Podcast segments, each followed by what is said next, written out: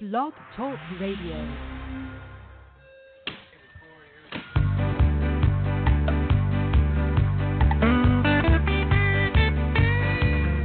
I'm going to a city that's set on a hill. Its ruler and maker is the Lord God above. Oh, I'm going to a city and it's set on a hill. And someday I'll be in heaven and there'll be no sorrow city. It lies four square. The gates are made of jasper.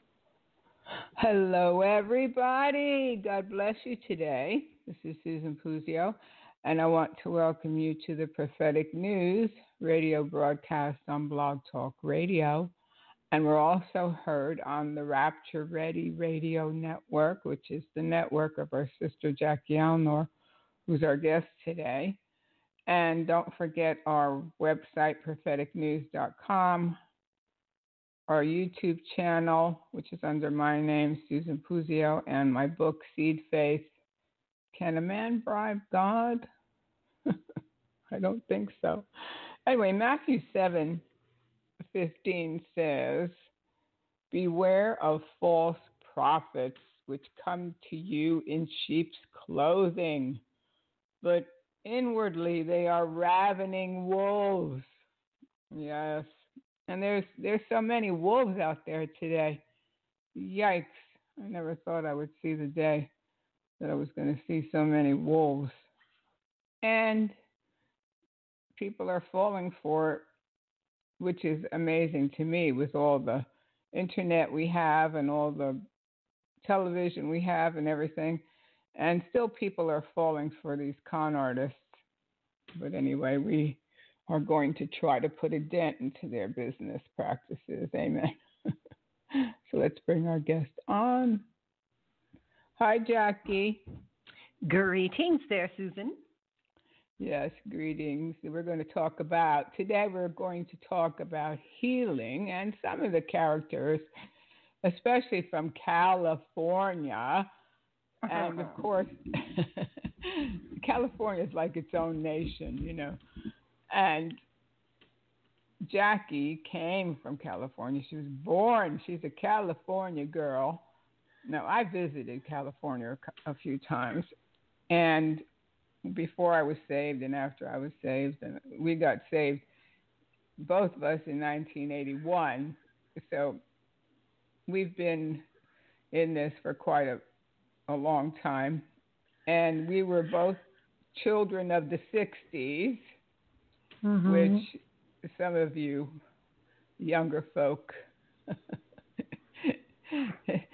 we can reminisce we'll be reminiscing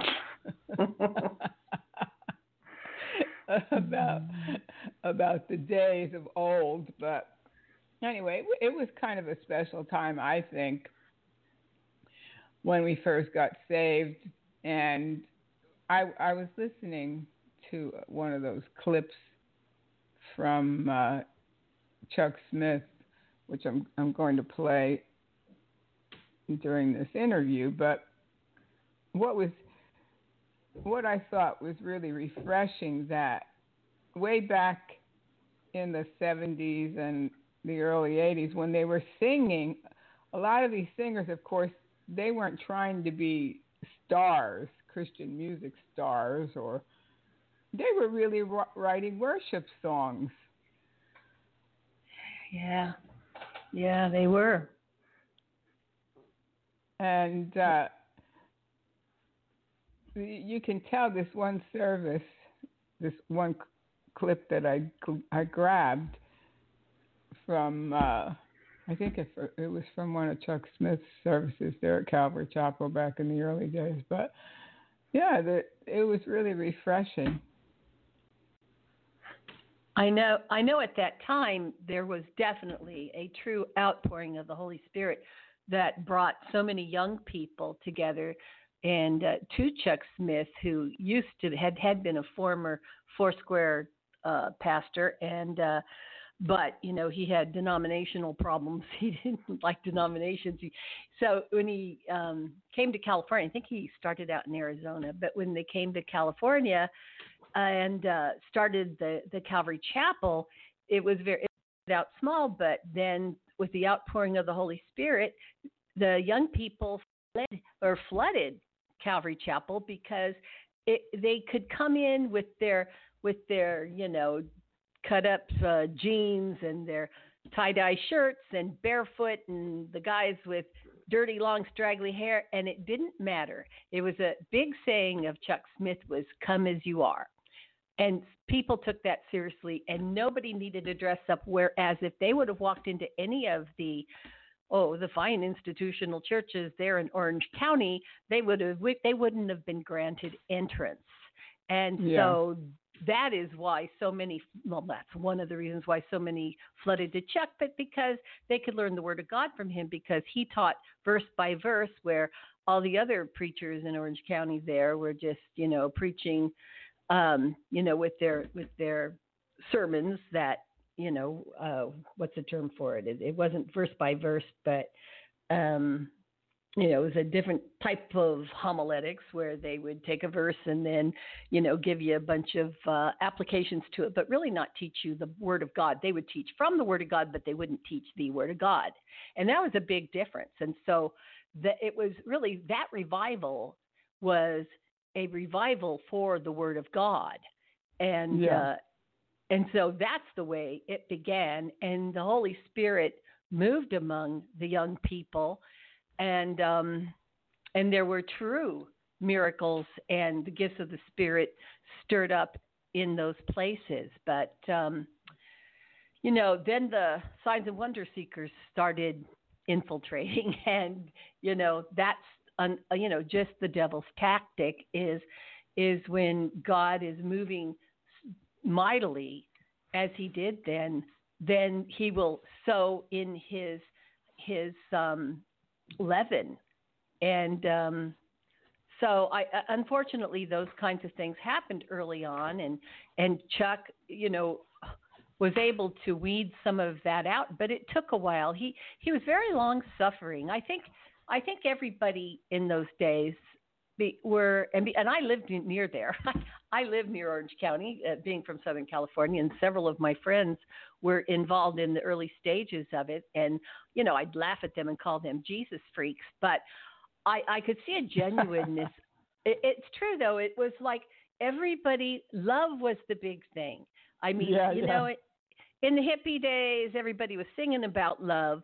Yeah, and you yeah. know you had, you had John Lennon songs and he was you know all you need is love love love is all Oh, you need yeah, well yeah.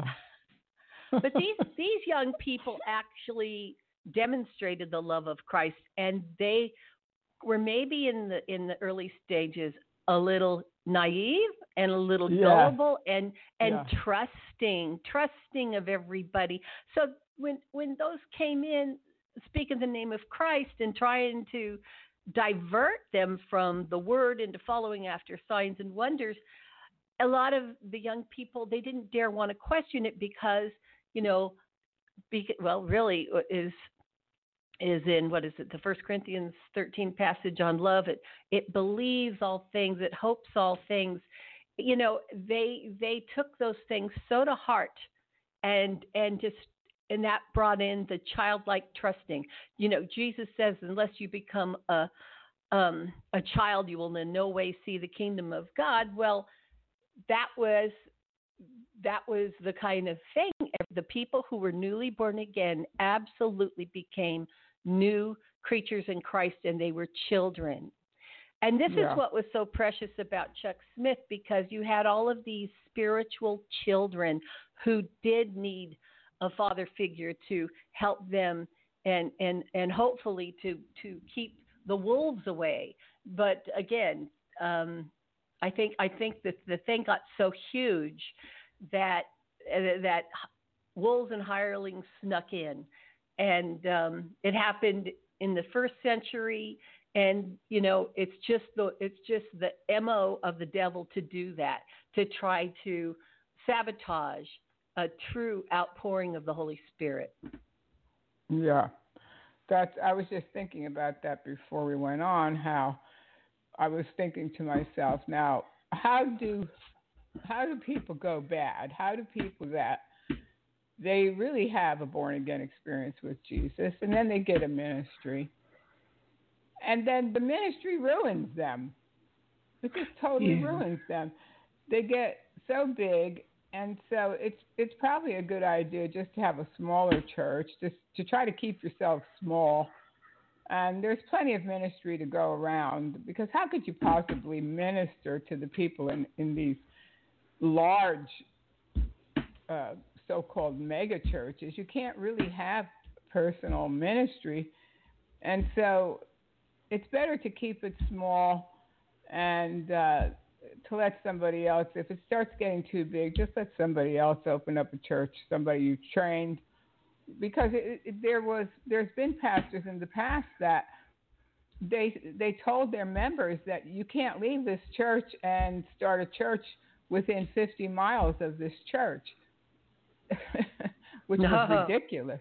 Yeah, but people were doing it. They were they didn't want people leaving and going to start their own churches because it, it basically became all about the tithes and how much money they could collect. But they don't realize that it it ruins them. This absolute power and the money, especially the money, it ruins them. So yeah, and I a could, lot of um, the church growth movement that came about later in the yeah. early 80s, that yeah. was trying to teach them a way to get just that. But what they were doing is they were mimicking what was happening spiritually with the Holy Spirit because – when when it did get you know so big for Chuck, he you know some of the hippie friends under Chuck's encouragement would open up little commune houses for the street people hippies to come in, the Lamb's house and different ones where the where they would um you know open up their doors to help people who had nowhere to live and stuff like that.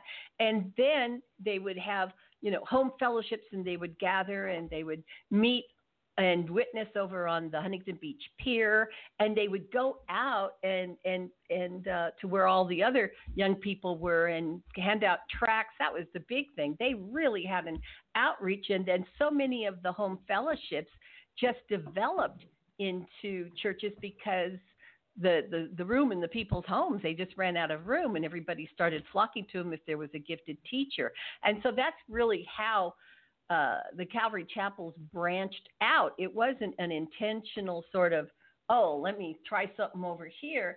It just happened uh, sporadically as home fellowships just grew and that was because the spirit was outpoured and the people were going where to, to where they could fellowship with one another and so that's initially how it happened it wasn't until much later that what the spirit started turned into a formula to follow. Yeah. And, yeah, and see, and and you know, Jesus doesn't, and the Holy Spirit doesn't give us formulas. These things happen supernaturally, and it just it without any any agendas or or or desired effects. It's just what happened. You know, you you start a Bible study and and everybody comes in, and there was a lot of gifted teachers because really the gifts of the Spirit were being so outpoured that there were many that were given by the Holy Spirit the gift of teaching, and that's just what happened. And it just it wasn't pre meditated it just happened but because it happened and it made such an impression on the hirelings in the neighborhood they all yeah. decided to package it and see if they could have the yeah, same yeah, outcome and do it too. yeah, that's a, that's a good word for it because they decided to package it. Because uh, I'm going to play this clip in a minute here of this uh, clip from uh, Lonnie Frisbee, but and then the music in the church and when it, this video that I looked at on YouTube, and it was so refreshing because you could see these young people most of them looked like young hippies, some didn't, but they were just hanging on every word. They were so hungry. Yeah. And and it was just the word. It wasn't the the lights and this. Oh, we have to do this for the people. It was the word of God. It was the word of God uh, that drew me in. So I think we have to get back to the word. But let me play this.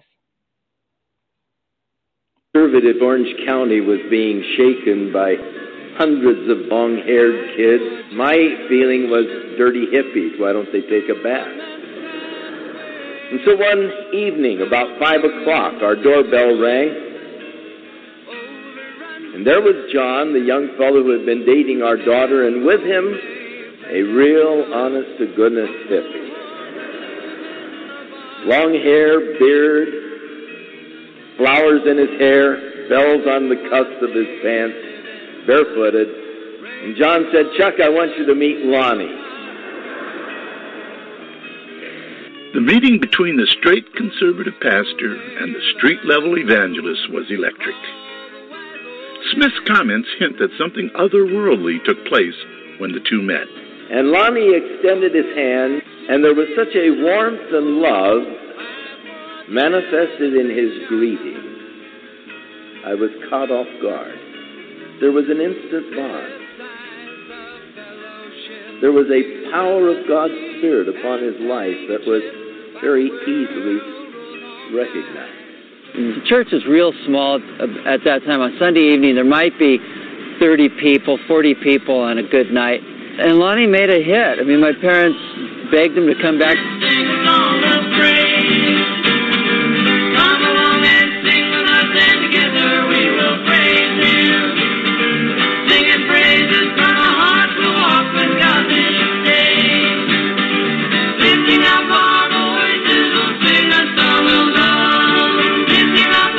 For a lot of the hippies, he embodied, you know, the, at least the image of Jesus. And there weren't five guys like him. There was just Lonnie. He was the guy you looked to and you said, that's the hippie preacher at Calvary Chapel. The doors blew open at that point, and Calvary grew from about 200 to 2,000 in about six months period. And that was the beginning of uh, what is now history.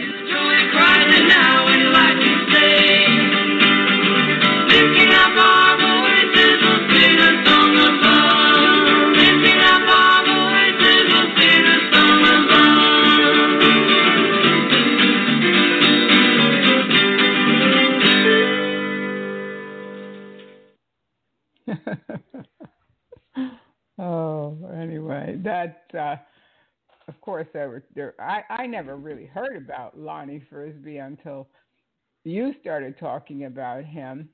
But did you know Mm-hmm. ever know him, Jackie? No, I I never met him. I know people who knew him well though, and so I've I've heard all the stories, and uh, you know, in, in particular one who who Chuck. I don't know if I can if he'll, he'd be happy that I would name him by name, but Chuck kind of assigned him to one of the elders, and so I was I know that elder very well. He he was a Calvary Chapel pastor for a long time. He's still a pastor, but he left the he, he, he left the, the, the group, you know, the Calvary Chapel uh, movement when he felt it went south a bit. And so, Yeah. um, but anyway, but but he ran one of the commune houses I was referencing, and Lonnie moved in with them, and um, and and he he had nothing good to say about Lonnie's um, behavior in in those early years. He he you know indicated to me that Lonnie was still taking drugs and still all a mess, and even while he was um, involved in you know in evangelism and all of these kinds of stuff, and and uh, he was he was more of a power seeker and. Um, you know, and I- and I think he was a, a significant part of the leaven that came in. Now, perhaps again that he, not to say that he wasn't sincere, but he got caught up in in it, kind of. I think like Simon the magician, who got so caught up watching the the signs and wonders from the apostles and going, "Ooh, I want to buy that." You know, I, I- Yeah, I believe yeah. that that that's the way that it happened, just from firsthand testimony that I have heard that that that you know that he he just was unruly because of his drug abuse and and those things that he didn't put aside and uh you know and it was that particular elder really who um you know who was assigned to to watch over him because he was always kind of a discipline problem from the beginning. He was unruly, put it that way. But you know, a lot of zeal, zeal with no knowledge. And see, I think that's where the devil can really get to people. Uh, the passage of the sower of the seed talks about the seeds that were sown. I don't know if it was the thorns or the wayside. Where they they they start to grow, and then and then with the lack of understanding, they walk away. And I Yeah. think that so many of those things happened that was initial zeal and everything, and they got caught up in the moment. And then when that died down, they needed to seek some other thrill, and so they sought after those on, uh, you know, looking for love in all the wrong places. you know, Yeah. uh, there were there were plenty of, of lying spirits to chase after when that's what you were chasing after. And I think Yeah. that describes Lonnie. Um, you know, he was like the first one really to to um, he joined up again with uh, the Vineyard with uh, John Wimber, who was also an elder there with Calvary Chapel, and they kind of had to be um, kicked to the curb together when they were, you know, really trying to teach people signs and wonders. You don't teach people signs and wonders. If God gives signs and wonders, great. But if you're trying to see how to make them happen as if again Yeah. they were formula makers, and Yeah. that's and so they would get up there and Lonnie was the first one to start yelling, "More Lord, more Lord," and you know, and started Oh. to the that's their it was at their hands that all the slaying of the spirit and some of the the more um, unusual manifestations that you can't find in Scripture.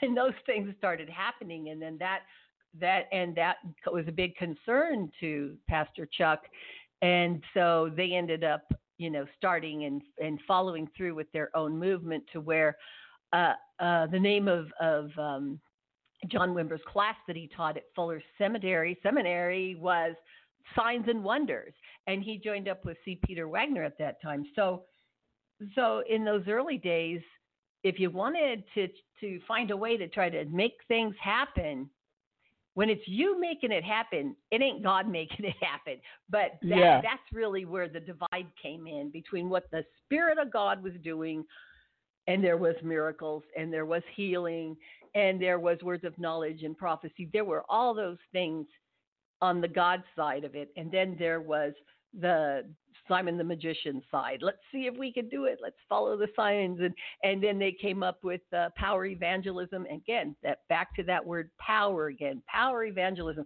Well, we got to do the stuff, you know, which was Wimber's slog- slogan.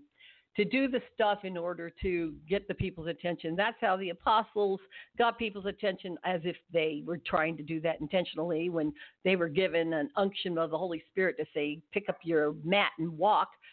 Uh, none of these guys ever did that.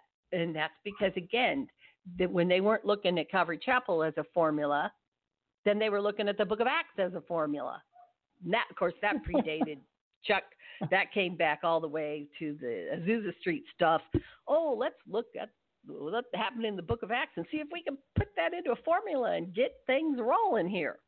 Yeah. That's not how God operates. He operates without man's help. We are the yes, recipients. absolutely. We're the recipients of what he operates. Yeah, and Jesus said, "Don't go chasing after a sign, because you'll find some signs, and it might not be for me either." Yeah, especially when you whip them up. well, yeah, there's certainly enough of that going on because it went from bad to worse to worser. Uh, it, Right. It can't get it can't get any worse than it is now.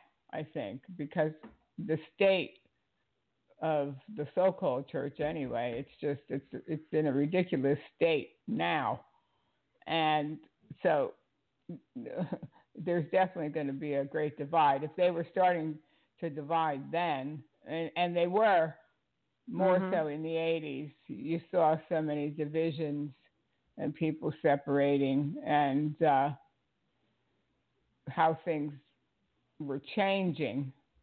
And things were, yeah, were becoming more formulated, and then there was so much acting and performing, and it they, kind of the churches kind of lost their purity and their innocence.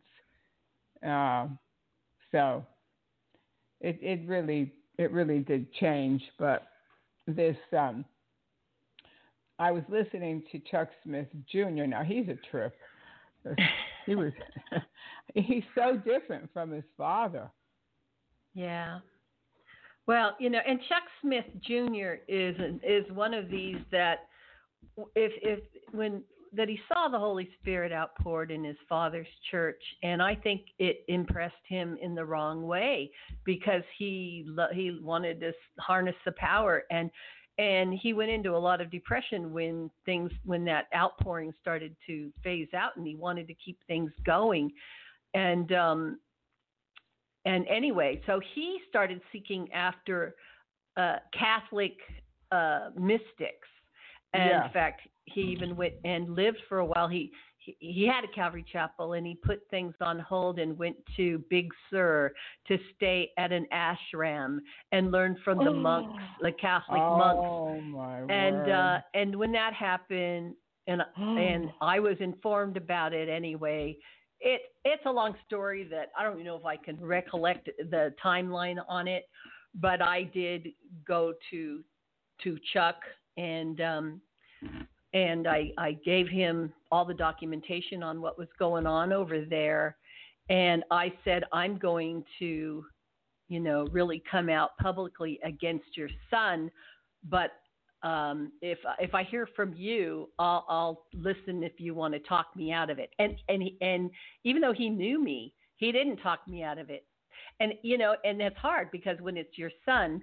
But at the end of it, that caught things rolling to where uh, that that that he had to end up stepping. Chuck Jr. stepped down, and I think Chuck just had a wake up call. Chuck Jr. had a wake up call that hey, I'm not the the the Calvary Chapel distinctives don't apply to me, and so I better do my own thing.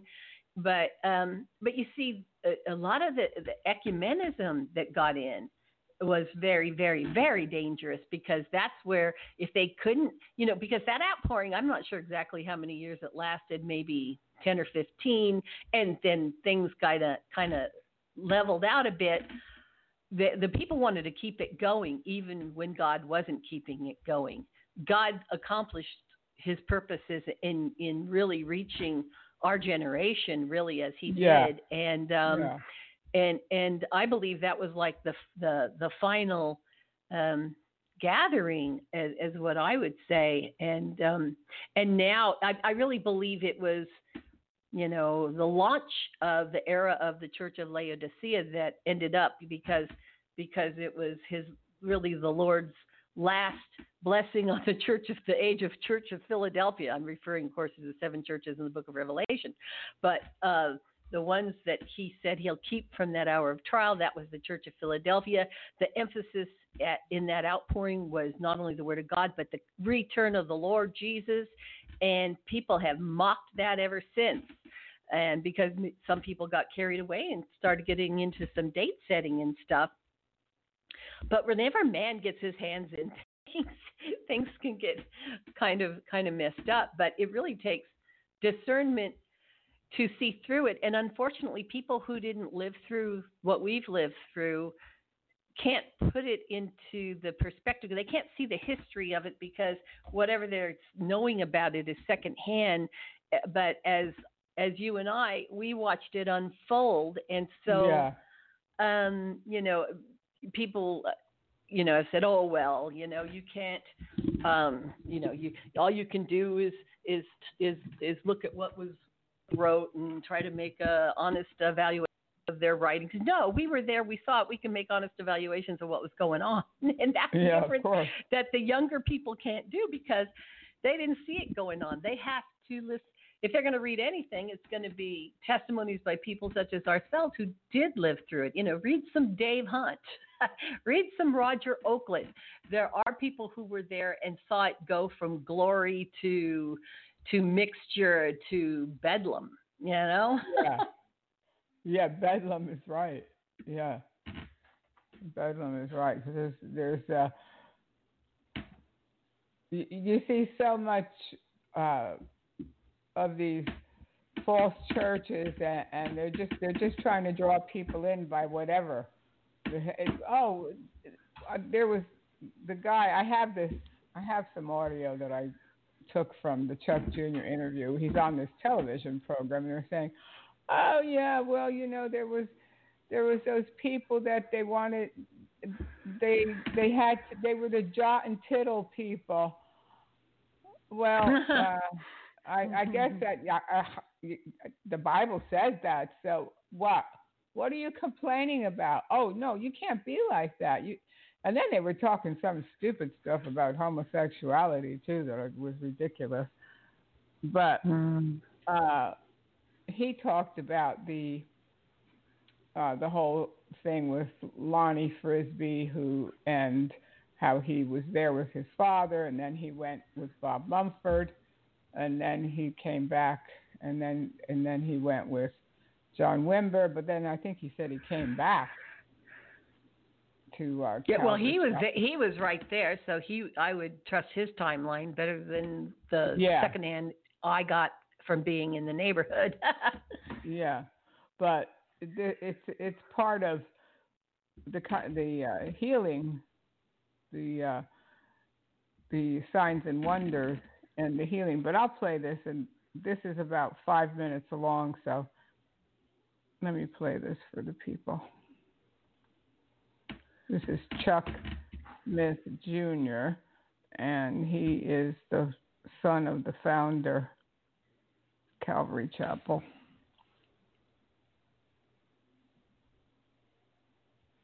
Welcome back to the Converging Zone. We get to continue our discussion with Chuck Smith Jr. on this movement called the Vineyard and Calvary Church Movement. But then we're going to talk about what is happening today in the kingdom of God. Welcome back, Chuck Smith Jr. Just moments ago, we finished chapter one. Now we're in chapter two of our, our time together, this time together. Um, tell us about this whole uh, vineyard Calvary connection, and then uh, the movement and where it went, and then we'll, we'll move into what's happening today. Okay. Um, as my dad's church was experiencing its explosive growth, and Lonnie had acquired more and more notoriety as being one of uh, the lightning rods for the Jesus movement, he received an invitation from Bob Mumford to join him and to disciple under him uh, for a while, and Lonnie was really drawn to that. He he uh, loved Mumford. He admired him. Uh, believed that God had a strong uh, access to his life, and so Lonnie left Calvary Chapel. Well, I think the general feeling among those of us who who grew up there was that he had joined someone else's camp. I mean, there, it left us. Yes, yeah, there were strong feelings about it. On the one hand, we missed him, and on the other hand, we we felt like uh, traitor's too strong a word, but something to that effect. So Lonnie was gone for a while. Things happened in his life. A few years later, he came back and set up a meeting with my dad, and immediately my dad hired him again. Uh, he believed that you know, Lonnie was called of God, that he was useful in the ministry, and that there was a place in Calvary Chapel uh, for, let's say, more emphasis on the Holy Spirit and people who could work hands on in, in that regard with the church. My dad knew he was about Scripture. He knew that, that that's what he had to commit himself to. And he he did not have the propensity to well, let me just put it this way. My dad's experience of people who operated in the Holy Spirit from his youth up had been flamboyance. Yeah. And my dad's not a flamboyant guy. Right. So, and Lonnie definitely was. So Lonnie was at Calvary Chapel, Costa Mesa for a while. Not too long before he came back, a church growth consultant for Fuller Seminary, the Fuller Evangelistic Association, had connected with Calvary Chapel and had become a Calvary Chapel pastor, and that was John Wimber.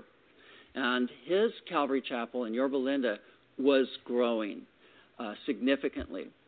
And John brought to his church his own giftedness in music. He had been a jazz musician, he played keyboards, and he and Carl Tuttle began to, to write worship songs. Well, which is the beginning of the Vineyard music. Yes. Now here's something, Robert. You know, Maranatha music and, and Christian rock and roll uh, erupted out out of Calvary Chapel. It was happening in other places also, but uh, this was one of the big you know uh, meccas for it. Right. Calvary Chapel, Costa Mecca, in fact, is uh, the way I refer to my dad's church. Yeah. Um, but if you went there on a Sunday morning in the 70s or 80s, you would hear a piano and an organ and everyone singing out of hymnals. Calvary Chapel, Yorba Linda, it was a band. And they were singing choruses, fresh choruses, choruses that spoke of the wonder and beauty of Jesus and our deep love for him. Uh, one visitor from England said, It's like they're sitting there singing sweet nothings to God. And you have that sense of intimacy in worship. And John's message was a message of love and mercy. So it really evoked that response of God loves me. He's close. He cares. And um, John decided he wanted to have Lonnie speak in his church. And when Lonnie spoke, it was like. Yeah, so. Were you did did you ever attend any of the vineyard services with John Yeah, Wimber? Yes, I did. But before I even talk about that, um, what was it? Something that he said. Um, you know, the whole thing with Bob Mumford. I I don't know because I wasn't there, but I think that Bob Mumford was more of, of a theologian and a Bible teacher, and I think one that went off the off the way a bit when he Yeah. joined with the, what was called the Florida Five and started Yeah, the the shepherding, shepherding. movement. Okay, because Yeah, the terrible. shepherding movement influences got in the mix too, which was very very hurt, hurtful to a lot of people. It was was. really a mess. And for Lonnie to get direct, see, I didn't know about that association with Bob Mumford. I didn't know he had left Calvary, come back, and then joined up with Wimber. But Yeah. whatever, like I said, I I could understand um, Chuck thinking, you know, this guy really needs some Bible teaching because he was like, you know, an ox in a candy store or a glass shop or something. I mean, he was he was a mess, and and I couldn't corral the guy. So for for for for Bob Mumford to come in and offer to do that was probably a relief to Chuck. And then perhaps Mumford thought he'd gotten as far as he could with them, and Chuck got him, you know, accepted him back. And then, of course, you know, but as far as the, as what Chuck Jr. said about singing out of the hymnals and stuff on Sunday morning, that may well be true. But however, what he failed to say is, I believe it was every Friday night he'd have all these Christian musicians. There was one, um, Oden Fong, who is a friend of mine, and his his band Mustard Seed predated Yeah. any of the Vineyard music. In fact, they ended up um, starting the Maranatha music, and so so those all the hippies and the ones singing all their songs that was that really developed uh, in in Chuck Smith's early Calvary Chapel, but it wasn't on Sunday morning. It was the Friday night gathering or whatever, and and and the outreaches, and they take their guitars. I mean, music was very much a part of early Calvary Chapel, even if Chuck didn't see it sanctified enough, maybe to uh, incorporate to incorporate into Sunday mornings. and I can understand that because he was older and a little bit more reserved. Okay, Yeah. so but yet yet the music coming through Calvary Chapel was very big. I mean, um, and I know one thing he didn't. Uh, you know, the rumor was, and I'm not sure if it's true. And I think it is true. There's got to be some truth into it. I read it that in some very, like, it, there's been established. He didn't mention that John Wimber uh, was once the manager of the Righteous Brothers back in the 60s. Oh wow! And so he was very much into music, and he Yeah. wrote some songs, and um, and of course, so did Jack Hayford. Again, that's Four Square. See, because the, and again, Chuck Smith came out of Four Square because he didn't like the the controls put on anything he did, but he still kept the tradition as long as he could of you know not having not having Sunday morning turn into a hootenanny or whatever. But but he but you, you know you were mentioning that um that old I don't know if you saved the clip of Lonnie with Chuck and with Kathryn Kuhlman in on the act, but you Yeah. could see you could see that was in the probably late 60s, early 70s, and they they featured Calvary Chapel's uh, the young people's music. He very much, eh, you know, promoted their music, just not Sunday morning. Yeah. Yeah, that but it came a, out of there. That's a humorous clip to see Kathryn Kuhlman sitting there with all these long-haired hippies, and Chuck. At first, she looks like she doesn't know what to think. well, again, But- it's it was the love was the theme, love Yeah. and that was so much the theme of the time and, and that's good but it's got to be balanced out and i think that's why bible prophecy really helped us to to teach that that that god's patience one day would run out and his wrath would be outpoured. So that that emphasis on love and then on the coming judgment i think that was a healthy balance to grow in for these young people who not, were not raised in church for the most part. Everybody was, Yeah. you know, part and parcel to the whole um, hippie movement that was going on. Um, I was caught up in all of all of that side of it, and um, you know, before the Lord drew me out of it.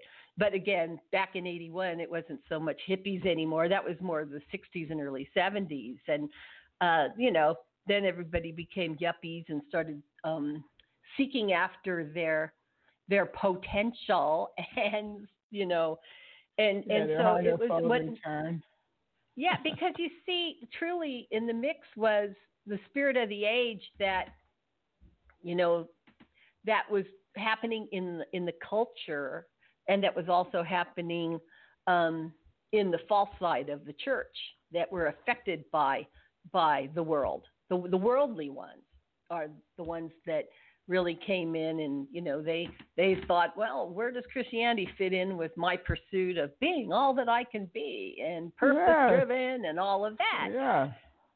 so you know i can't wait till we're all with jesus and none of that false stuff in the spirit of the age none of that can creep into uh, anyone's thinking because i mean everybody's affected by that. I, I none of us are free of that um, I know. You know, I'll I'll still listen to Righteous Brothers music on occasion. Oh yeah, well they had good harmony. There's no doubt about that. uh, there was some good music back in the '60s, and uh,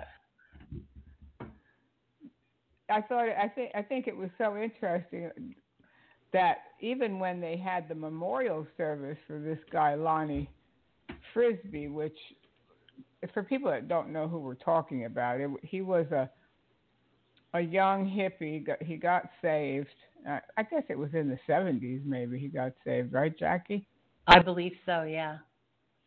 And then he had a pretty good public ministry. I guess he was he he became very popular, and so he died. I think in 1993. He wound up dying of AIDS, and he had a his memorial service at the Crystal Cathedral, and he had a good turnout, which I was surprised. Well, again, you know, um, he he was he was an active an active homosexual, you know, and um, you know the, the documentary that was made on him. I I shared some of the discussion back and forth that I had with the producer Yeah. of that. Yeah, And, that um. Yeah, well, you know, he wanted he wanted me to help him with some information on an article and investigative reporting that I did on Phil Aguilar and Set Free because he was going to be working on um, a video on Set Free, and I don't think he ever did it, and I wasn't much help to him anyway. I just was referring him to others who had firsthand information. I don't want to be quoted in a documentary with secondhand information, and so Right. and so is he, is anyway, still operating? I really church? don't know. I really don't know, but um, you know, uh, David Sabatino is his name, and Yeah. you know, he like I I challenged him on the Lonnie Frisbee thing just because he made contact with me for something else, right? And so I quoted him, and I thought, well, this is wrong. And this, I, I'm not sure if this came from, you know, this is this is back.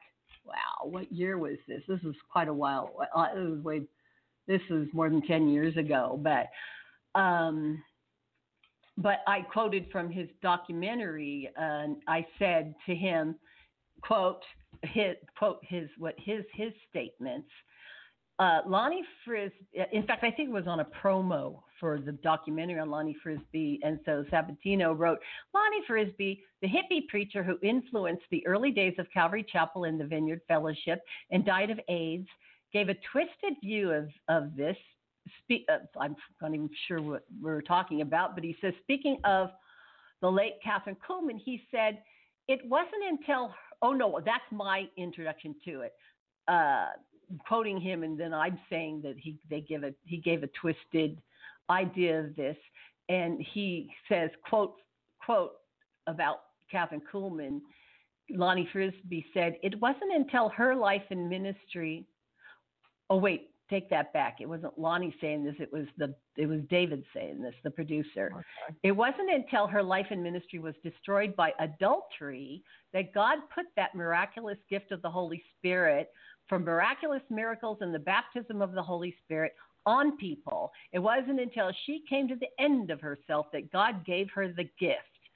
And uh, yeah, Kuhlman was Frisbee's greatest role model. Okay, so this is so. So I, I was citing that, and I said to David, I said that may explain why why uh, Lonnie could justify prolonged periods of committing the sin of sodomy while at the same time bringing this so called spirit into charismatic meetings.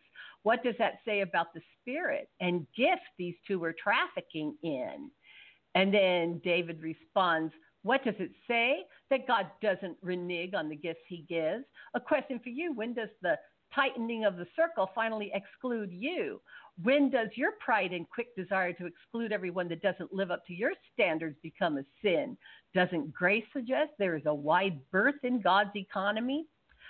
And, and you know, that idea, this wide berth in God's economy, that is the kind of idea that really plays into the ecumenical movement. Like, how much of the truth do you have to maintain to be considered part of the body of Christ? Uh, yeah. These are and these are for people who promote ecumenism with the Roman Catholic Church.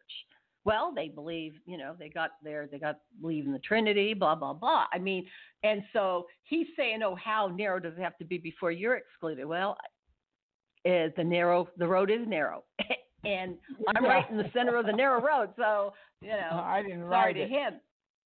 Well, and so the I, is, okay, you could say, oh, well, yeah, grace, blah blah, but he wound up with AIDS. I know, and here David is saying, "Oh well, you know, he he had these gifts, and they're they're God's not going to take them away." Who said the gifts were ever ever the Holy Spirit that Lonnie had? I responded, I said, "David, actually, I was writing about God's grace, grace to see us through to heaven in spite of our failings, but not allowing us to sin away our usefulness to the kingdom. Lonnie did have gifts, but he also trafficked in strange fire and counterfeit spirits." Those with discernment can see where one ended and one began. There is no such gift as to make one quiver and shake. Where's that? And oh gosh, we went back and forth the, the two of us. And, oh yeah, he uh, was. Uh, he was telling you that you were uh, what an an agent of the devil because. yes, yes. Well, there is God's judgment, and you can't escape God. There is a penalty for sin, so it's not that you're not trying to uh, give people a break because they they sinned or they made a mistake or whatever uh, in their life, but no, you can't continue in that sin and expect to get away with it because there is a judgment side of God. He talks about it. So you can't escape that. You can talk about grace all you want and love all you want, but his his penalty, the penalty for his behavior was he died at a at a, a fairly young age. I don't know how old he was, but yeah, but he reaped 90. what he sowed. He reaped what he sowed. And, so, and and yeah, that's you're not immune to that. But again, for this for this producer of the Lonnie Frisbee documentary, for him to say that that well that Lonnie Kathryn Kuhlman didn't get the the miraculous gifting until after she committed adultery and all of that. Oh, was that her reward for committing adultery? I mean, uh, you know, if she if if she was in repentance for all of those things, I suppose one could be restored. But um, you know, I I uh, you know, but but she did that while she was still claiming to be a believer. See, it's, Yes, I mean, we all we all have a past that before we were saved of doing some pretty bad things, and you know, and and people have gotten saved may backslide here and there, but God doesn't leave you there for very long, you know. No, like he live- doesn't live you that way. very long. Yeah, exactly. So But of course, Jamie who- Buckingham gl- gla- Yeah, glamorized her life, and so Oh yes. he was probably picking it up out of that because when he wrote her uh, biography, he he, Yeah. he glamorized. Yes, he he did. a fan, and yes, and of course, he it was a good book, but he was a good writer, but uh, he did glamorize. Yeah, I read life. it. Yeah, Yeah, but he but he spoke some pretty honest things about her. In fact, I quote yeah, I quote him, Jamie Buckingham, in my book, The Fleecing of Christianity, where he really did. Uh, in fact, she didn't like this, but he really did speak of her materialistic problems and her love of money. yeah, and her love of Dino. In The Daughter of Destiny, that's that, that's the name of the book, is Daughter of yeah, Destiny. Yeah, it was a good it was a good book. Yeah, I think Oh, I still have interesting. it. Yeah, I think I, I- still have it. Well, I like Yeah. I like the way he he was a good writer. And oh yeah. Yeah. So I thought he did a good job as far as his writing, and yeah, there were some things that I, I he was honest about. Uh, he probably could have gone further, but he liked. I guess he liked her, so he didn't want to. Sure. Oh yeah, he wouldn't. He bad. wouldn't tell. He wouldn't tell. or Give away all all her dirty secrets. But um, I I hope her her former her former assistant, who is a who introduced her to Dino Kartsonakis, who ended up being her piano man. Uh, anyway, he's got a whole. He's told. He wrote a. I think I can tell you about this and well, he's taken so long, so I don't care about talking about it. But anyway, what was his name? Bartholomew or something. Anyway, I confirmed he is who he says he is. I had a discussion with him 20 years ago, I guess, and he was saying he's telling me some very scary things, which I can't repeat in any accuracy because it was too long ago. But he said he wrote a whole book and was about to publish it. Just some of the horrible things that he saw um, in behind the scenes with Kathryn Kuhlman, and he was her right hand man. And anyway, his car was broken into, and the manuscript was stolen. And this was before we had PCs, and uh, and so. Uh, and then he was threatened. He felt his life was in danger. Oh and yeah, he, it was. and so he said that he rewrote it. He rewrote the whole thing that they had stolen and taken from him, and he rewrote it. And and then he said he put it into a um, what do you call it? A, a safe deposit box that only his next to kin has the key to, and they're supposed to release it when he dies. I guess he's still breathing. oh. so there's more to there's more to it behind the scenes of the character of some of the ones who brought in the error. It's um, you know, again, uh, for for Lonnie to continue to being a drug user and a homosexual, and and God supposedly using him during his, you know, as as that was happening, or to use uh, Kuhlman while she's committing adultery. Um, you know, when in my in my walk with Jesus, and I imagine most Christians that I've talked to, when we walk away from Him for any period of time, getting into backsliding, the Spirit, you know, departs. I mean, it's like it, we're we're we're bring starts bringing conviction instead of uh, instead of Yeah, any uh, blessings on us. Yeah, conviction, exactly. yes. Conviction. And, And it's heavy. A true believer will be convicted. Yeah. Yes, a and it's heavy believer will be. conviction. You can't you can't be happy in your state of backsliding No. No. because the con, because the, the the love and everything you feel feel from God turns into conviction, strong. strong. And you can't you can't get away from that, you know, unless No. you totally, you know, commit the unpardonable sin or something. Because well, yeah. that's You can turn, God that's will what turn you over happens To reprobate in a- mind. yeah, but us who are born again understand that. He doesn't let us be happy in our sin if we get caught up in sin after we're saved. No, No. that's not when the blessings are outpoured. That's when the, the conviction comes so much that it, you, you go into the the pit until you repent and come out. yeah, back to the back to the slop bucket, you know, back to the slop. I was like, no, but yeah, because the Bible says there's pleasure in sin for a season, but it's only a season, and then you're right back in the pig pen, and uh, the Holy Spirit is trying to draw you back. God said He's married to the backslider, so that's pretty strong language right there. And uh, mm-hmm. so I, I imagine if he's married to the backslider, it's kind of like a nagging wife, and he's not going to. He's, you know. That's right. Yeah, your wife ain't going to talk to you if you're committing adultery on her, and in this case, spiritual adultery. You think your bridegroom's going to be oh giving you some gifts when you're cheating on him?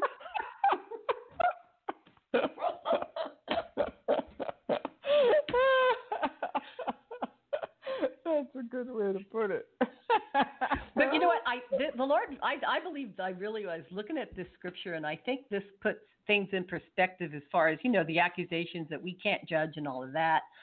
That uh, you know, like this guy was was throwing at me, um, but it's in Second Thessalonians. Um, in the let's see what chapter we in Second Thessalonians five the end of 13 and, and all of 14. Be at peace among yourselves.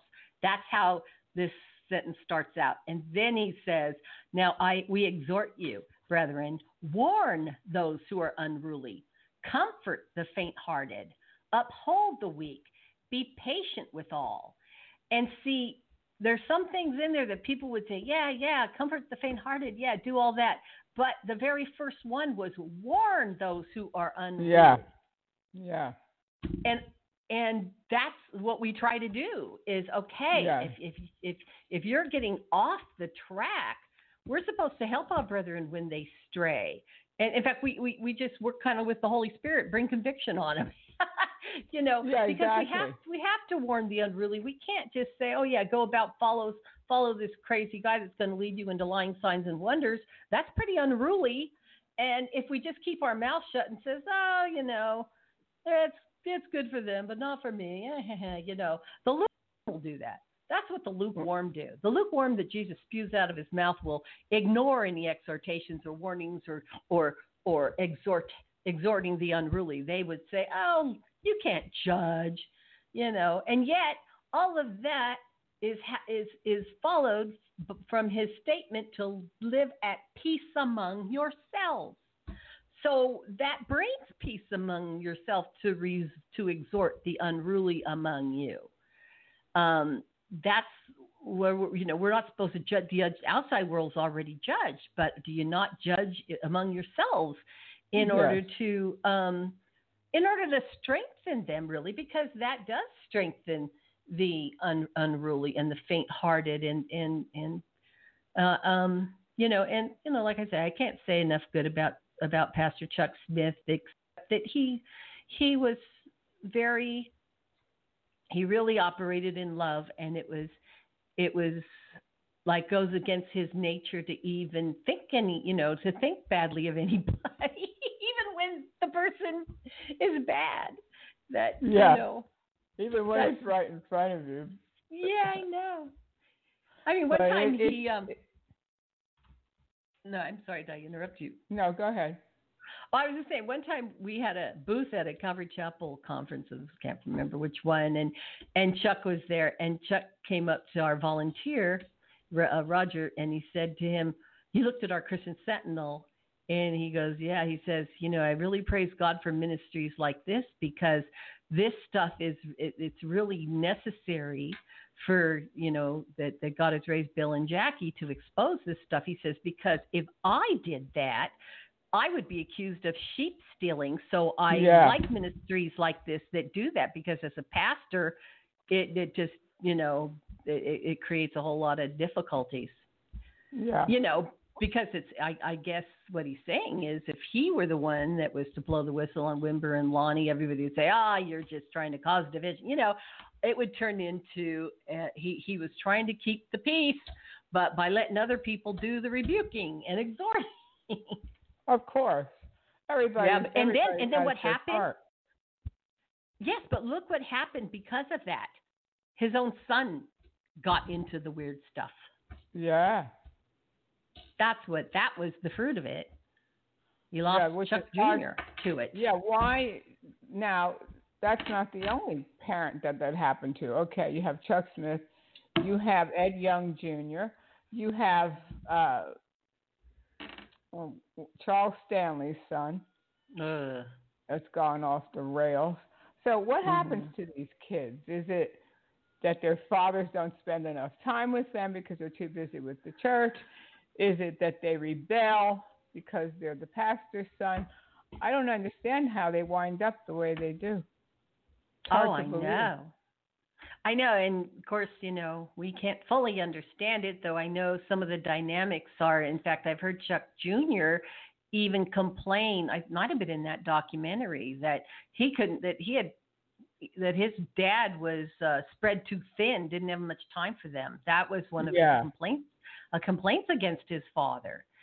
And and you know, you look at someone like Charles Stanley, his church is huge, and so I doubt if he if if he again he's never come out ag- against the teachings of his false teaching andy you know andy stanley. No. he he won't do because again a father's love i- i- if you're you know if you if you're so much in love with the whole body of christ it's one thing but when it's your son you sure don't want to come out against him. But i will say when i was coming out against chuck jr i gave chuck senior the opportunity to uh, discuss it with me and I let him know what I was about to do before I did it, and that's when I went and I picketed Chuck Jr.'s church and had some and handed out uh, some some flyers with information against uh, you know while your pastor is up there you know with the with the Catholic monks at the Hermitage, he's bringing this false teacher here, and I gave all the information about the the pro-gay false teacher that was taking his place while he was there, and um,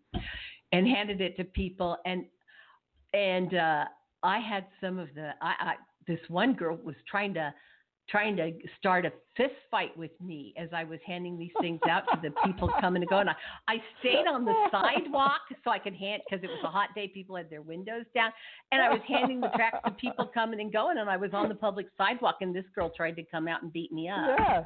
Yeah. One of the ones who worked with for Chuck. Okay, Chuck Yeah, Jr. peace and love. Peace and love. it's like you were saying about this guy that writes the book about Kathryn Kuhlman. He has to be afraid for his life. And that's Right. how these people operate. That's how There's they people, operate. yes, I understand, you know, a lot that, uh, you know, came against TBN or Benny Hinn, you know, some pretty scary things would happen to them afterwards. Yeah. Yeah. They're too big to fail, too big to muck with. Yeah. Well, it's pretty obvious to the uh, to most people anyway what they're doing, and uh, okay, there might be some things behind the scenes people know, but it was like the years ago. This um, I can't remember the, the man's name right now, but there was a man that wrote a book, an expose about Oral Roberts, and it was I think it was Give Me That Primetime Religion, something like that, and yeah, he was beat up. He actually was beat up Mm. and wound up in the hospital when they found out he was going to publish this book. Well, he's not saying who did it, but Wow. you can just imagine. So, why? What makes these people so violent? They're they're afraid of a book, but they're not afraid of God, the God that they talk about all the time. They're not afraid of God. No, they're afraid of a book or somebody uh, publishing Mhm. something negative about them. But I, if I was them, I would be more afraid of God than I would be afraid of me or you or some, or some author out there. But anyway, it's interesting what goes on today, and uh, but you want you, you want to be able to speak out, like you said. We're we're trying to help people, and so hopefully maybe some of these people will get the message instead of they want they want to call you haters and they want to hurt you, they want to do you bodily harm and uh, things like that. So, but ultimately, we want to tell people the truth of what's going on so we can help the body of Christ. And I, we're not in this type of ministry to hurt people, that's for sure. They're already hurting people. They're hurting people by their false doctrine and taking advantage of God's sheep, shearing the sheep over, and they have no love for the sheep at all because, for the most part, it's just all about the money and the fame, and that means more to them than anything. But let me play this. I'll play this second clip. It's about almost four minutes long of uh, Chuck Jr. here. Uh, monsoon hit. And what happened is John then hired Lonnie, and away from your dad, basically. Well, it, it was all amicable. We were all in the same club at the So time. there's a Calvary at the point. Yeah. Exactly. And my dad could see the you know the sense of that. Everyone was good with that. Uh, and Lonnie brought with him though a freedom that he had with John and his church that he did not have with my dad. Like what Lonnie did in my dad's church was relegated to an afterglow, which was a meeting after the main meeting, apart from you know Yeah. everything else. And in John's church, he had more freedom to exercise his his giftedness. In the main core of the meeting. Yeah. Exactly. Well, what happened is John's church became more and more charismatic, and it began to make Calvary Chapel pastors feel uncomfortable. You know, we're we're not about that. You know, uh, we subdue that sort of thing, and eventually, Or control it, right? Or try to. yes, Yeah. oh yeah, uh-huh. keep a lid on it. Keep a lid on it. Yeah. Um, so eventually, it led to a rupture between Calvary Chapel Yorba Linda and the Calvary Chapel movement. Not a total rupture because there are a lot of Calvary Chapel guys who were being mentored by John and were growing with him and were learning with him. And you know, personally, um, I was one of them, and I received a lot from John and Carol. They had uh, a depth in terms of the moving of the Spirit, which was was beautiful. You know, here here it is. I was raised Pentecostal, and Pentecostals from the beginning of the 20th century were lower class movement. So I grew up with this inferiority complex, you know, and, and John, when he spoke about the Holy Spirit, he was able to bring this understanding with him that was, I'll just say, more intellectual and answered more questions rationally regarding the Holy Spirit than had ever been presented to me before. So, you know, it just bowled me you over. gravitated to it. Absolutely, and to him. So, um, Kenn Gulliksen, who had come out of Calvary Chapel, moved up to Santa Monica, started the Vineyard, had several churches up there. Um, after the rupture between John's church and, and Calvary Chapel, um, Ken said, I want to hand the Vineyard over to you, John. And that was the birth of Vineyard Ministries International. And then you had two movements growing up in you know the same county, and both of them literally reaching the world, which I think is wonderful. But both my dad and John Wimber later came to say they regretted the split. They both uh, uh, respected each other, and they got together, and they both agreed it probably didn't need to happen. And I think if it had not happened, it would have been healthy for both because I think it would have been good for the vineyard had they remained tethered to the scripture the way you know Calvary Chapel held their feet to the fire. Yes, but what does the Bible say? You know, Yeah. you may be seeing fireworks, but explain that according to scripture. Whereas Calvary Chapel needed that infusion of the Spirit and worship that brought to life the scriptures. Right. So the, meshing ultimately would have been a, very good thing, but in the midst, midst of it, God still used.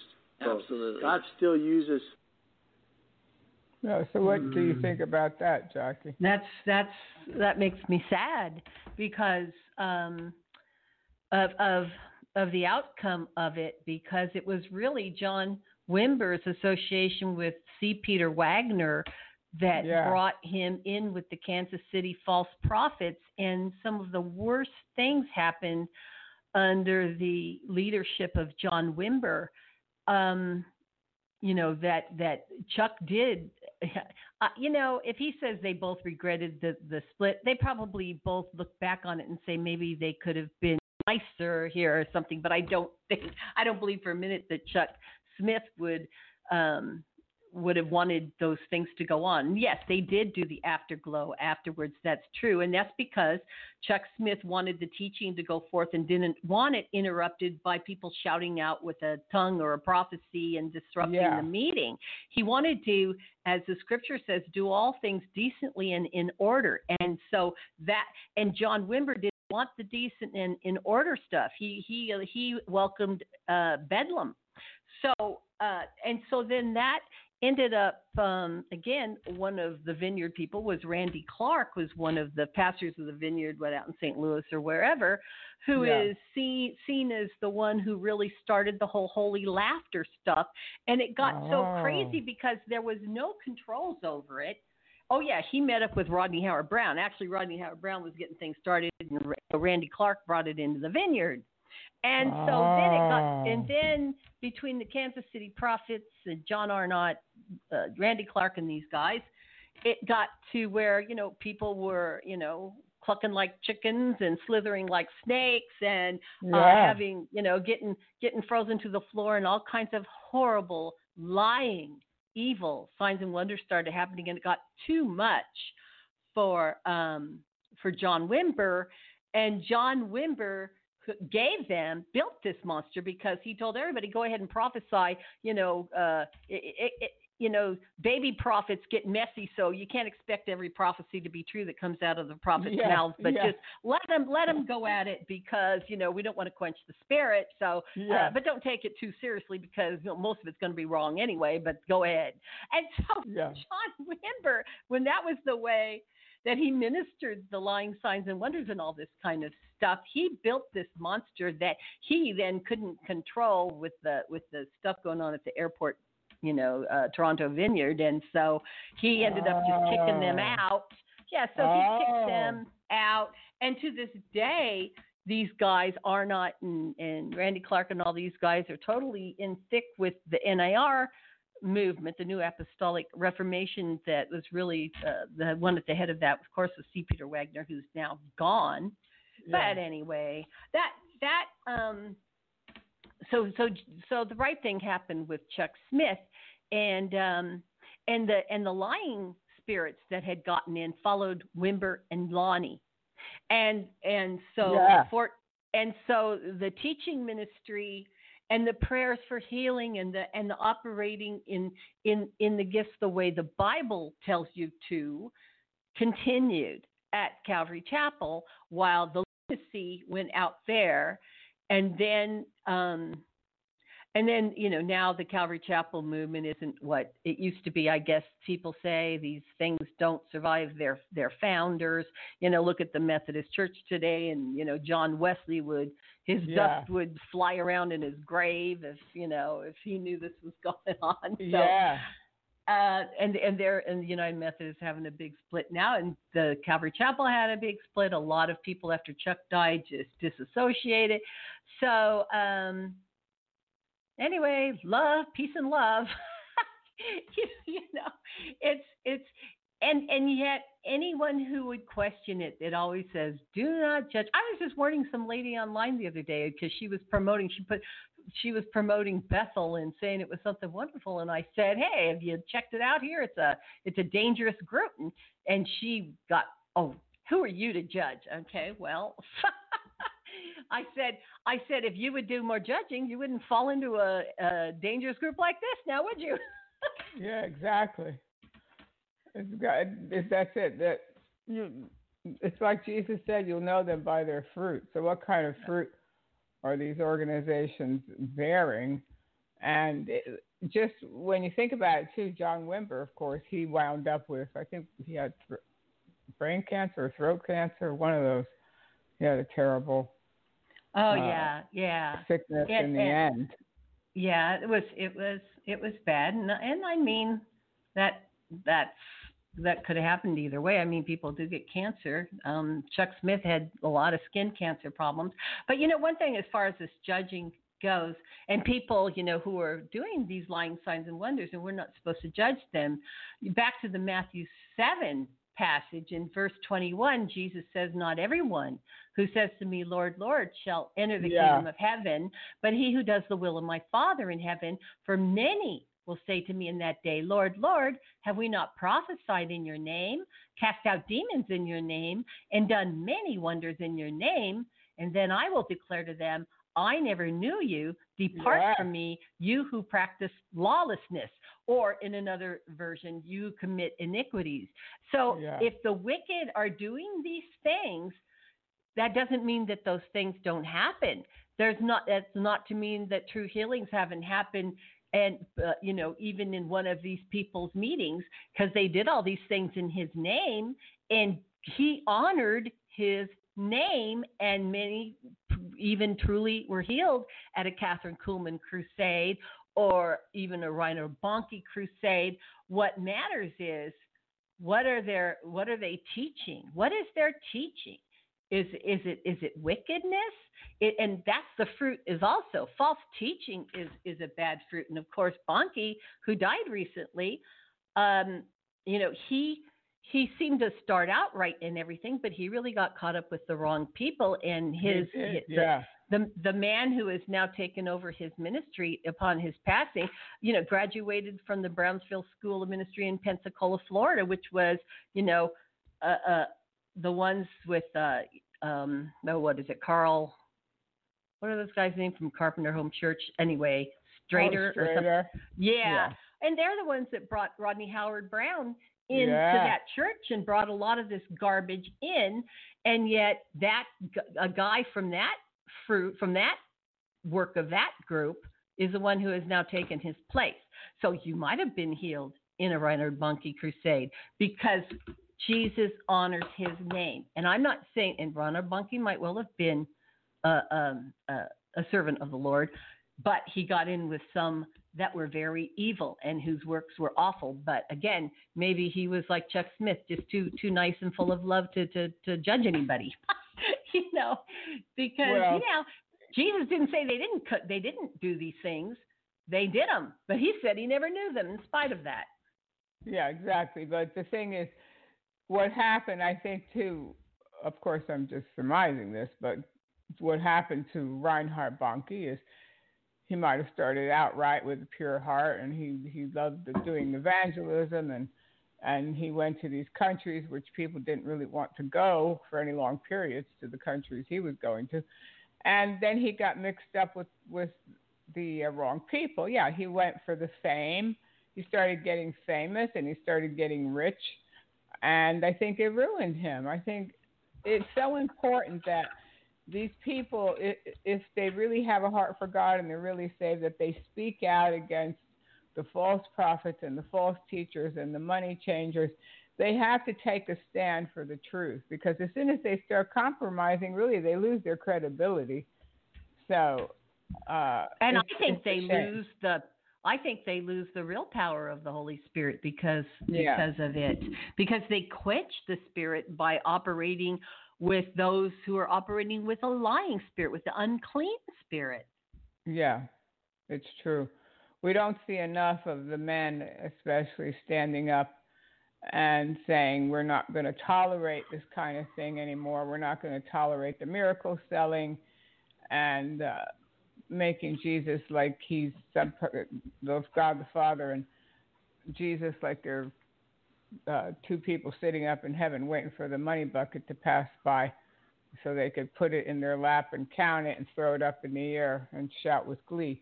It's like enough already. So we need more people speaking out and these and these people they I was in the Word of Faith movement. I love God. I know that there was people in in there are people in the movement that really love God. Eventually you have to get out of it when you start seeing what it really is, when you start realizing what it really is. But and there needs to be more people taking a stand, whether they're going to get meetings, whether they're going to get offerings, whether they're going to have a big church or whatever. They just whether they're going to be invited on TBN or Daystar or what. Just hmm. say no, we're not going to tolerate it anymore. But you don't see that many people, especially people that have a large audience. You don't really hear of them taking a, a stand against all the heresy and the heretics like they should because they love that money. yes, but now it's really changed the whole look of, of Christianity to the Yeah. onlooking world. Yeah, and you know, and that's the saddest part, especially when at a time like this, our own president can't see through it, and he has the He likes can't. of a Paula White, uh, fleece flocking woman, the best of them all for fleecing the flock of God with false pretenses. You know, that's his spiritual advisor, and everybody who wants every Christian evangelical or whatever who wants to get close to the president has to go through Paula White Has to get to him. her. And so, what Yeah. do they have to do to Paula White? They better not rebuke her for her false teaching. They better they better kiss the hand that feeds them, and so they do, in order to get uh, they to do. the president's and side. They do. Yes. The- But that's the, that's the that's the thing. When I think about it, I think here's the president of the United States. He's running this country. He's got all these things that he has to think about and he has to do, and then he has this kind of a dopey woman around him. It's like, what is wrong with you? Doesn't anybody? Yeah. I, I thought they're supposed to vet people when they go to work in the White House, but uh, it, it, you can't even make it up. You can't make it up. She hasn't stopped her fleecing. She doesn't stop for one minute. Her conning and her and her fleecing, even though she's got this position. And then uh, just recently, they brought all these worship leaders over there to the White House. Well, I was thinking to myself, now why would they bring? Why would she bring all these worship leaders there? I'm sure he likes to be around Christians because they love him, and and Yeah. uh, there's some, there's probably some good Christians that come and go through there, and he can feel their love, and uh, he probably feeds off of that, I'm sure. But uh, and I'm thinking, well, I know why she invited Hillsong, uh, Brian Houston. I know why she invited them there because she wants invitations. She wants invitations for her. And she's Uh-huh. trying to promote her husband as a singer, which he can't sing a lick. Oh, please, it's like stop singing already. Help, please, don't sing anymore. And so, yeah, that's why she invited all those worship leaders is to get invitations. So, please, Lord, Mm. stop this. It's Yeah, well, she's using she's using that to her own advantage for sure. Of course she is. Of course she is. And and uh but it's a whole it's the whole setup of the antichrist and the false prophet ganging up together. And you can see the handwriting on the wall. It's just it's before us. Because of all the Yeah. good people and there's there's people, there's good Christian solid people that he could have as an advisor that wouldn't want the publicity, that wouldn't care if they're seen or their picture gets taken with the president or whatever. They just want to minister to him.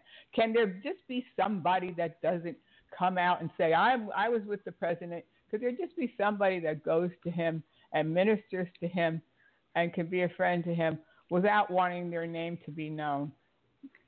Mm, there's probably such people, but again, he, you know, maybe maybe because you know Trump himself is very flamboyant, and and he was he grew up at uh, what is it called the Collegiate Marble Church or whatever with um his pastor was Norman Vincent Peale, and so Peale was all about money and flamboyance and everything. I I love what Walter Martin used to say. He'd say, "Well, the Apostle Paul is Paul is appealing and Peale is appalling." but but that that was his pastor growing up, and so he had bad foundation in the first Yeah. place. So that's why he can't see through it. I think. I don't know. I, I said it's it's definitely a blind spot. I mean, it. Like, didn't you ever watch her TV program? Like, didn't I, I was going to play a clip, and we'll do it. We can do another show about this in the future, where she says, "Send me a Passover offering because it'll help cure your cancer." Like, like he can't, if he if he would listen to that, what would he think? Stop. So yeah. Anyway. We had too much information put aside on too much on this show that we didn't get to half of it. So yeah, we'll have to put them aside yeah, for the next time. there, yeah, there's a lot, but uh, I thought it was interesting. I I really like that whole history of the Calvary Chapel that, and then what happened with uh, Wimber because that was a big healing movement. Uh, John Wimber had. Oh, when yeah, he, well, when he hooked up with C. Peter Wagner, so yeah, yeah, we'll they back. they taught it. Yeah, they taught it by formula. Yeah, they taught it by formula. Well, I know for myself, it, when I need a healing, it's okay. I like my friends to pray for me, but I know that the only person that's going to heal me is Jesus. So totally, some some healing evangelist is not going to heal me. Only Jesus is going to heal me. So it's better to learn how to get what you need from the Lord. He's the healer for anybody out there that needs healing. Benny Hinn doesn't have any special powers. Uh, the rest of them out there, more Thriller and the rest of them, they don't have any special powers. Jesus is the healer, and He can heal you. He can heal you. So that's the message that we're going to leave you with today is that if you need healing and you're suffering, cry out to the Lord to help you. Have your friends lay hands on you and trust God. That's all we can do. And that's the best thing we can do, really, because we can't go running after some man or some woman to heal us. They can't. Uh, I realized when I was in the Word of Faith, I couldn't heal anybody, I couldn't heal myself. So there was nothing. you know, there, I I didn't have any healing power. The healing power comes from God. So mm-hmm. Anyway, well, Jackie, another great program, very informative. I'm sure everybody learned something today, and we'll do another program on the uh, fake fake healing, real healing. What is it? Amen. So God bless you. Where can people find you, Jackie? Ah, they can go to christiansentinel.com and find me on Facebook just under my name, Jackie Alnor, and send me an invite, and I'll accept you. And you'll they'll be you'll be their friend.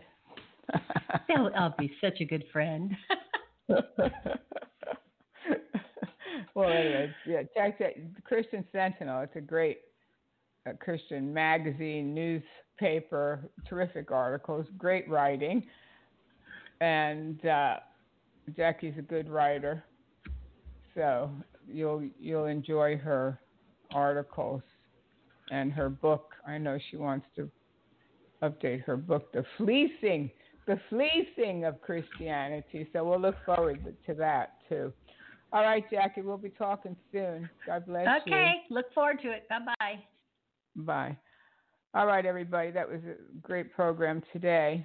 And we thank God for uh, Jackie. And she's been doing this kind of work for so long. Oh, yikes, what, over 30 years, I think. Apologetics and her investigative reporting. So she's she's got so much information. We could just talk to her for hours. And uh, I hope that somebody got helped but the most important thing today is remember no matter what you've done in your life, and all of us have sinned and come short of the glory of God, we have a Savior that loves us, Jesus Christ, and He came to earth. He was born of a virgin. He walked on the earth for 33 years. He was he died on the cross. He gave up his life. Nobody killed him. He gave up his life willingly and uh, he rose from the dead. Remember, he rose from the dead. Remember, he rose from the dead and he went to heaven in a body. And he said, Where I go, you can be also. He's there. He's alive. He's a living God who is touched by the feelings of our infirmities. Repent of your sins today. Ask God to forgive you. It, it, no matter what you've done, He will forgive you no matter what anybody else says or does or tells you about your past